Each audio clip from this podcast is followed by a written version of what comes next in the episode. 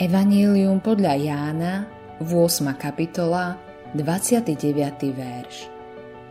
A ten, ktorý ma poslal, je so mnou. Nenechal ma samého, pretože ja vždy to činím, čo je milé jemu. Sme pokúšaní príliš často, pretože sme sa postavili na miesto zraniteľnosti. Postavili sme sa na miesto, kde by sme nemali byť. Možno si sa ocitol v spoločnosti nesprávnych ľudí v nesprávnom čase a chystal si sa urobiť nesprávnu vec. Potom si sa čudoval, ako sa to stalo. Ako sa to stalo?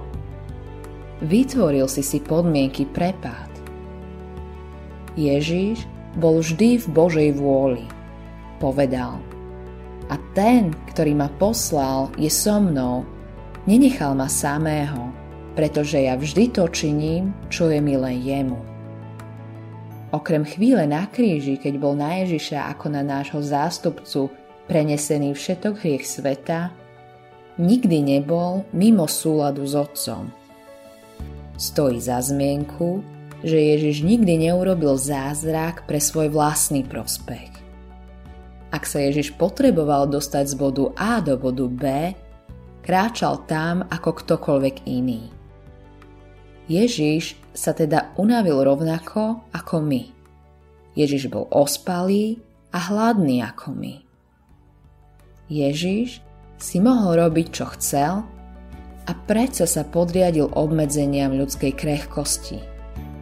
Biblia nám hovorí, lebo čo nebolo možné zákonu, nakoľko bol slabý pre telo, to vykonal Boh, keď v podobe hriešného tela a pre hriech poslal svojho syna a hriech v tele odsúdil.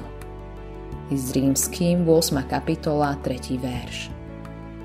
Okrem toho najbolestivejšieho momentu na kríži bol Ježiš vždy v súlade s Otcom, vždy v harmonii s ním a vždy robil veci, ktoré sa mu páčili.